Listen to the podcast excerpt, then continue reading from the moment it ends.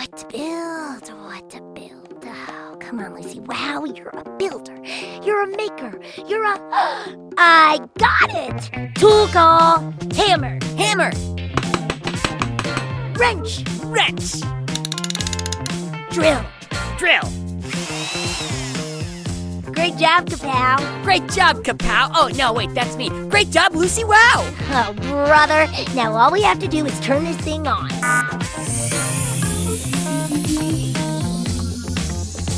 Let the show begin.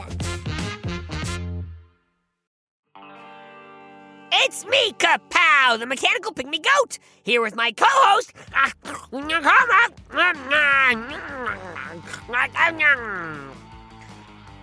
Kapow, you really shouldn't podcast with your mouth full.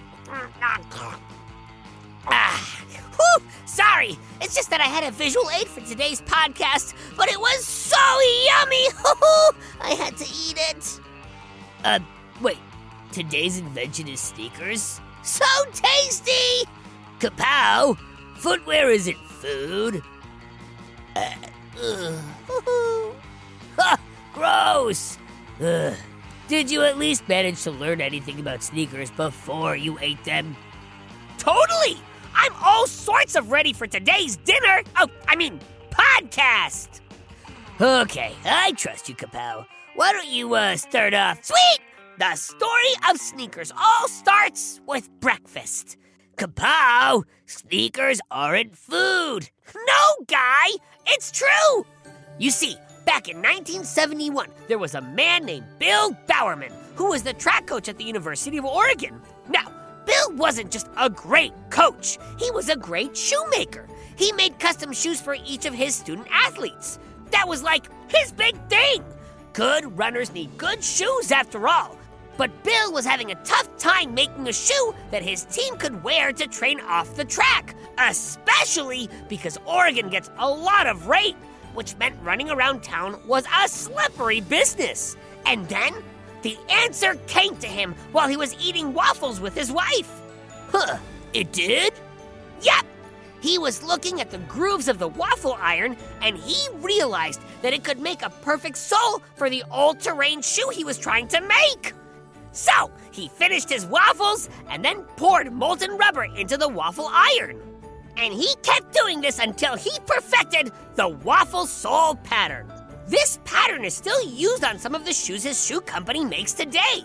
Um, you might actually have heard of his company. It's called Nike. Wait, the guy who invented Nike shoes did it with a breakfast food maker? Yum! Shoes and waffles. Whoo! I'm starving already. I don't know if I'll make it through this podcast. Oh, you better take over, guy. Stay strong, Kapowski. You can do it. Now, I'm going to take us back further to an inventor we've already talked about here on the podcast Charles Goodyear.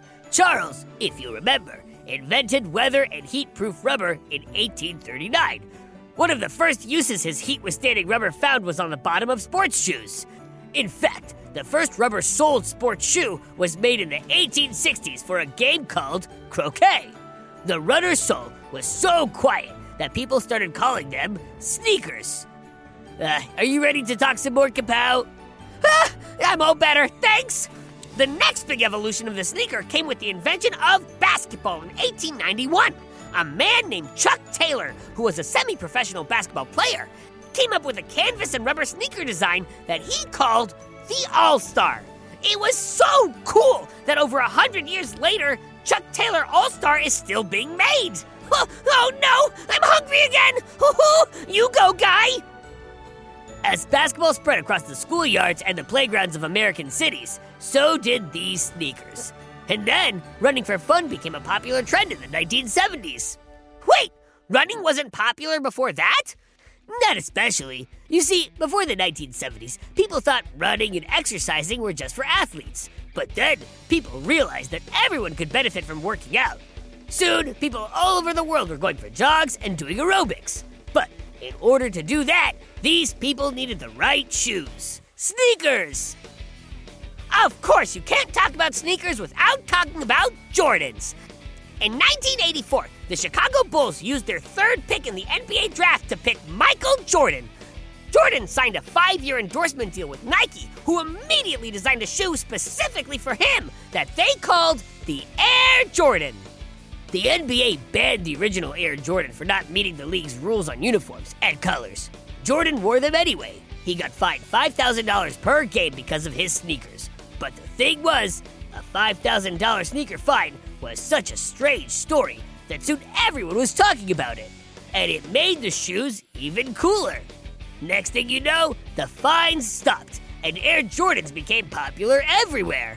Which is why early hip hop icons didn't just wear the shoes, they rapped about them.